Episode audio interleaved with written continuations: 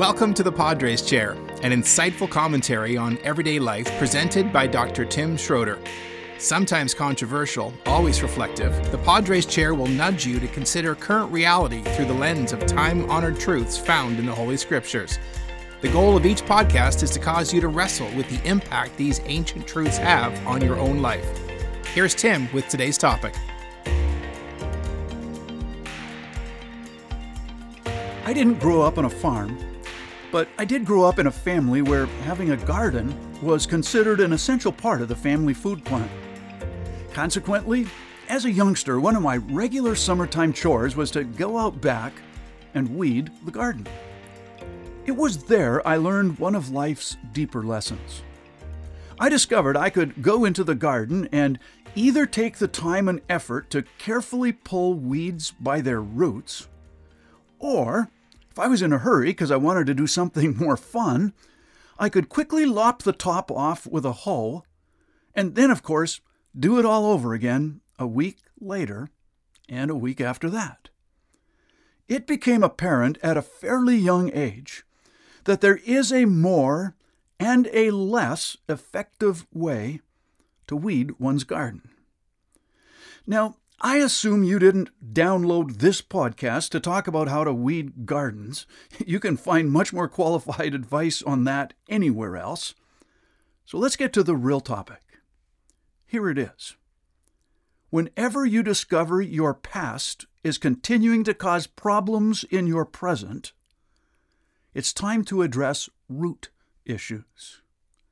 And that's what we're going to talk about today. Let's back up and set the stage.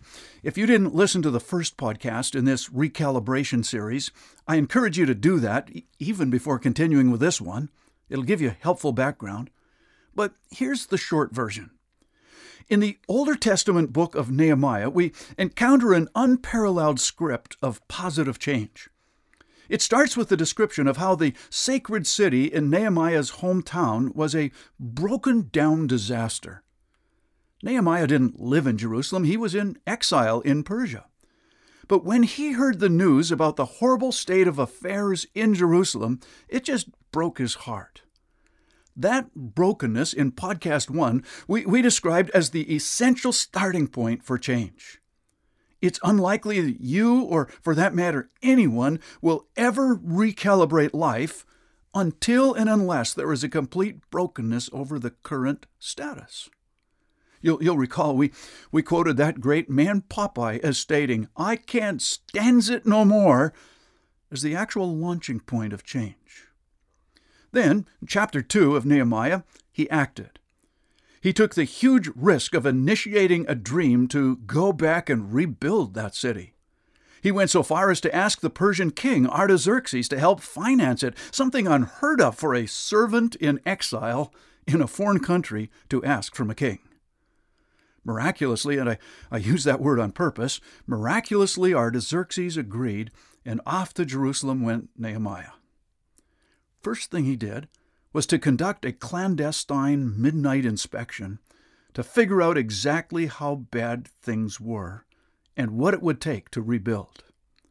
Then, once he had done his homework, and I hope you notice that there is no shortcut to any of this, having done his homework, Nehemiah then stood courageously in public to cast a compelling vision to rebuild Jerusalem, starting with the city walls.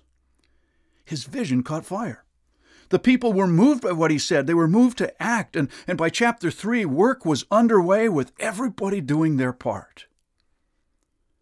And then it happened. Chapter 4 The smooth sailing project ran right head on into fierce opposition. Surprising, isn't it? Sometimes, even when you're doing something good, even when you're doing what's right, even when you're trying to positively get your life back on course, not only will not everyone be supportive, but sometimes opposition will actually come against you to the point that in this case, every person working on repairing that wall was so under attack they needed an armed guard to watch their backs while they were doing it. It was just plain ordinary hard going. And it's out of that experience that today's topic emerges. Why does opposition so often come when you're trying to do good? Why is recalibrating your own life in a positive direction often so darn hard?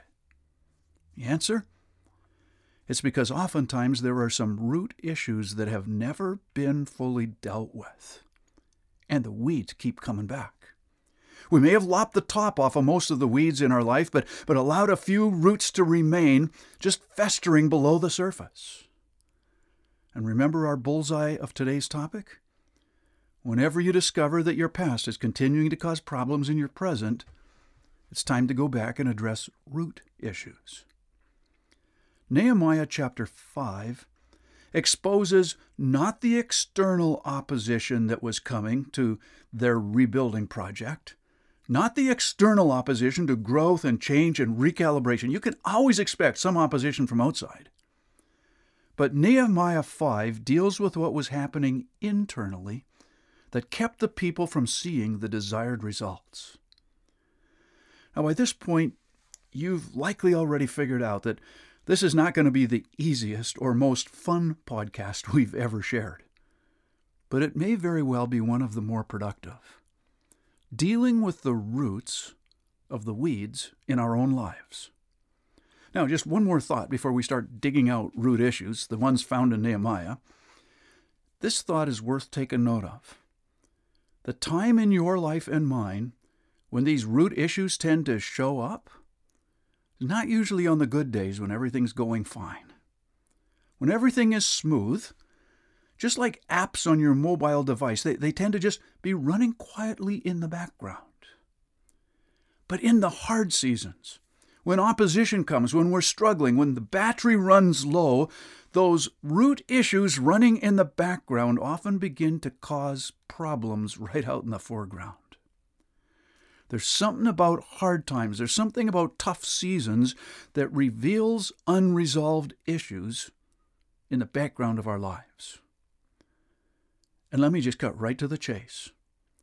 That's why this COVID season, which is getting so long and so hard, is such an opportune time for us to deal with the deeper things because they're starting to show.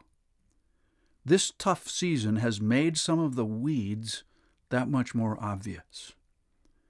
All right, with all that as background, let's identify some of these root issues that appear in Nehemiah 5. We'll translate them into our own setting and then just decide what we're going to do about them. We'll do three of them today, and for simplicity's sake, I'll, I'll just simply label them or describe them as three root issues that can screw up your life. And here they are. I'm going to name all three first, and then we'll talk about them in order.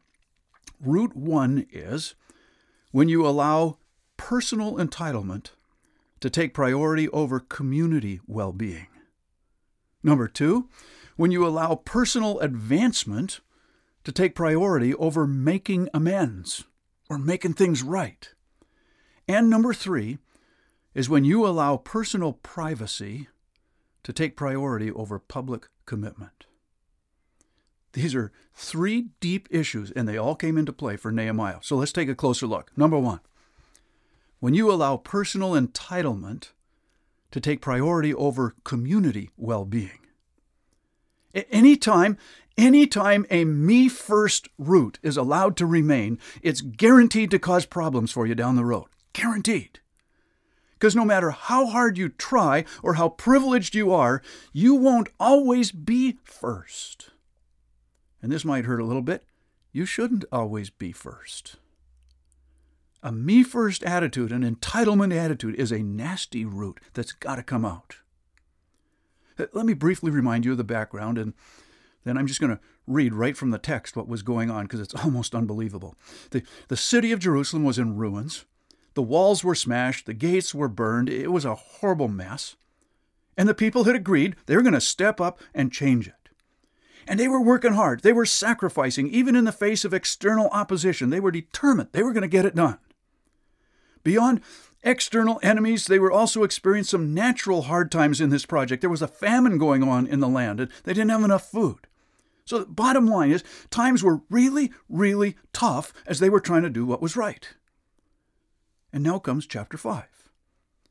There was a great protest of the people and their wives against their fellow Jews, against their own people. Some said, With our sons and daughters, we're many, and we need grain to eat and stay alive. Others said, We've got to mortgage our fields and our vineyards and, and our houses in order to get grain during the famine. Still others said, Man, we've had to borrow money against our fields and our vineyards in order to pay the king's tax.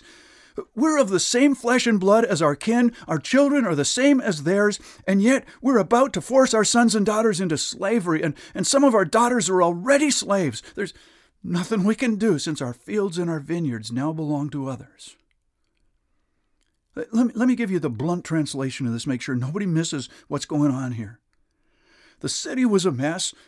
Enemies were causing problems for them as they tried to fix it. There was a natural disaster of famine making it harder. And in the face of all that, some of their own people who were a bit more privileged than the rest were using these circumstances to take advantage of their own neighbors.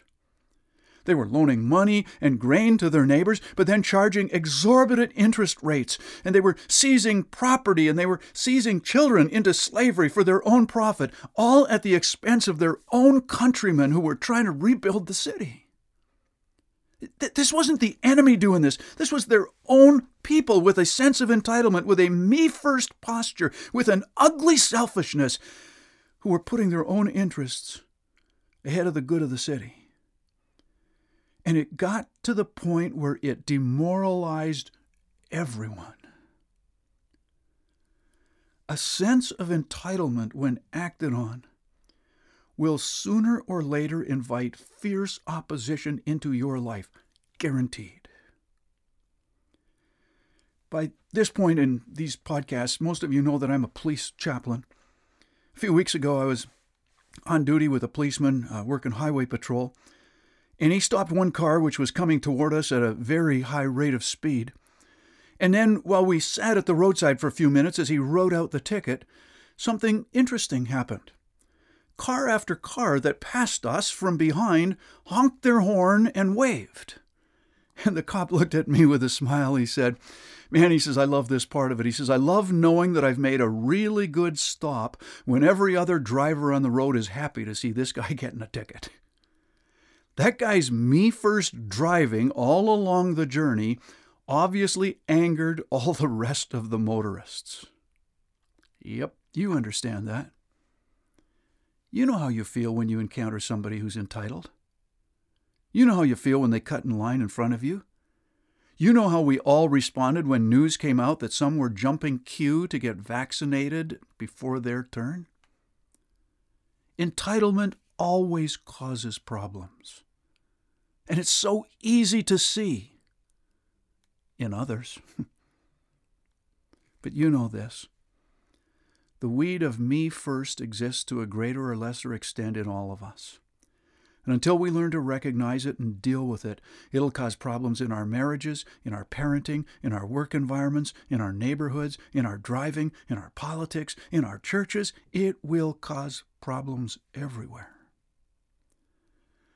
And I read these ancient stories, and then I look around my own life in 2021, and there's almost no difference. Isn't it interesting that to an entitled group, Jesus said, uh, by the way, love your neighbor as yourself? If you want to be first, go last. If you want to be great, learn to serve. Attack the root of entitlement, because it's a huge issue in most of our lives. Well, that's number one. The second root that'll screw up your life is connected to the first one, but it's a little bit more practical. Root number two is when you allow personal interests to take priority over making amends. I'll explain this as we go along. The, the, the, connection of this root to the first one is quite obvious because here you realize that what you've done, your sense of entitlement, has actually hurt someone, has actually wronged someone, but it costs too much to correct what you've done, to correct the damage. And so instead of making amends, you cover it up and hope it'll go away, and you never make things right. You literally lop the tops off the weeds and naive, naively hope that they'll, they'll never grow again. Bottom line, when you do something wrong, make it right. Because until you do, it'll always be there. Nehemiah suggests that nothing in your life will really change until you address what you have done and make amends. When he heard what was going on and people charging exorbitant interest and taking their children into slavery, he first of all he burst out in anger. He, they described their misconduct in great detail, and then at the end of verse 10, he just literally shouts out, he's like, "Stop it! Fix it!" Literally, he says, Stop charging this interest. Give it back to them right now. Return their fields, their vineyards, and their olive orchards and, and their houses. And, and give back the interest on the money, the grain, the wine, and the oil that you're charging them. Make things right. That's the only way they'll ever get over it, and you'll be able to hold your head up again in their presence. When I was 15 years old, I had a part time job at a little co op grocery store in Calgary. One day I was putting some stock away in the back room, which was right beside the manager's office, when a mother came marching through the swinging doors with her little blond haired, freckle faced eight year old son in tow. She asked for the manager, and I directed her to his office. And in they went, and I heard and watched the mother as she approached the manager. She said, Sir, we have something to say to you. And then she turned to her little guy and she said, Do it. Trembling with tears trickling down his cheeks, the little kid reached into his pocket and he took out a crumpled chocolate bar wrapper and he put it on the boss's desk. And then he reached back into the same pocket and he dug out a handful of quarters, nickels, and dimes and he poured them onto the desk beside the wrapper. And she said, Now tell him. And the little guy said, I, I, I stole this chocolate bar, and I'm here to pay for it and to tell you I will never do it again. And before my surprised boss could say anything, the mother spoke up. And looking at the manager, she said to him, she said, Don't you dare tell him it's okay. I'm not raising any thieves in my house, and he needs to learn it's not okay to take stuff without paying, and he's going to make it right. That was one pretty smart mom, don't you think? She was teaching her son that when you do wrong, you make it right, even when it costs you. That's how you root out the weeds. The most popular 12 step program in the world has learned that this is an indispensable part of healing and wholeness. Step 9 making amends. Now, I know in our Christian faith there might be some pushback on this, saying that forgiveness and healing doesn't come from making amends, it comes from God's grace, which is absolutely correct. But grace is never permission to not do what's right. Rather, grace gives you the incentive and the power to do it.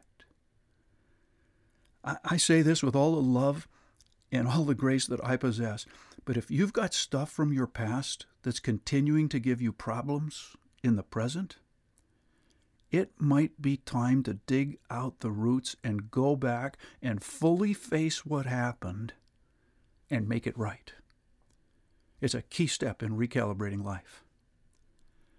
All right, one more. And this one really goes against current thinking. So be ready to think to yourself, I, I think Tim's gone off the deep end this time. But I hope I'll convince you otherwise. A third root that'll cause you problems is when you allow personal privacy to take priority over public commitment. Uh, one of our 21st century first world's most deeply guarded values is that of our privacy. And we got privacy commissioners and safeguards built into almost every aspect of our lives to keep our private stuff private. And that's okay except when it isn't. You see, failure to openly acknowledge wrong, to openly accept responsibility, to openly declare our intention to change and make things right, that just keeps the roots of the weeds hidden in the dark recesses of our lives and almost guarantees that we won't ever deal with them. Now, don't misunderstand, I'm not an advocate for airing dirty laundry all over the place. But I know from personal experience that keeping dark secrets secret robs me of the potential and the power to change. Nehemiah called out the people publicly for abusing their neighbors. He demanded change from them. And then in verse 12, an, an, amazing thing happened. They replied, We'll return everything. We won't charge anything else. We will do what you've asked. And then notice what happens next. Nehemiah says, So I called the priests and I made them swear to do what they had promised. He made them make it official in that setting by swearing an oath to the priest. Now, I, am not as sure that the method of declaration matters nearly as much as the fact that it needs to happen. If you only make a promise to change in the inner recesses of your own heart, you rob yourself of the power of accountability. But when you value commitment over privacy, it impacts both your own course and the course of others who see your desire to change. Verse 13 After the guilty had made their promise and they had sworn their oath, the whole assembly said, Everyone said, Amen, and praised the Lord. And the people did as they had promised. The power of public commitment. For the past 30 years or so, I've been a little bit of a long distance runner. Now, don't misunderstand, I'm not very fast, and my phone has never run with an, rung with an invitation to join the Olympic team. But over time, I've managed to run quite a few marathons and half marathons, and, and here's what I've learned my running takes an immediate, noticeable change the moment I officially register for a race and declare openly that I'm going to do it. Friends start asking how my training is going. People start assuming that since I publicly registered, I'm actually going to follow through on it. And that public accountability has me lace up my shoes and head out for a training run, even when I don't feel like it, and especially when I otherwise wouldn't. Just that little bit of public commitment keeps me accountable. And I've discovered the exact same thing holds true in some other more important areas of my life. Secrecy or privacy is a root that usually grows bad weeds, and openness is a vehicle to growth. I began by telling you how I first learned this stuff as a youngster in the garden. Truth is, it's taken me a whole lifetime to even begin to understand it. You see, although I learned a couple things about weeding back then, one thing I never understood at all was the direct connection between doing a good job in the garden and the experience of sitting down to a good, healthy, nutritious meal at the table. Pulling those weeds was vitally connected to parts of my life I never even imagined. Think about that one for a while as you consider recalibrating your life.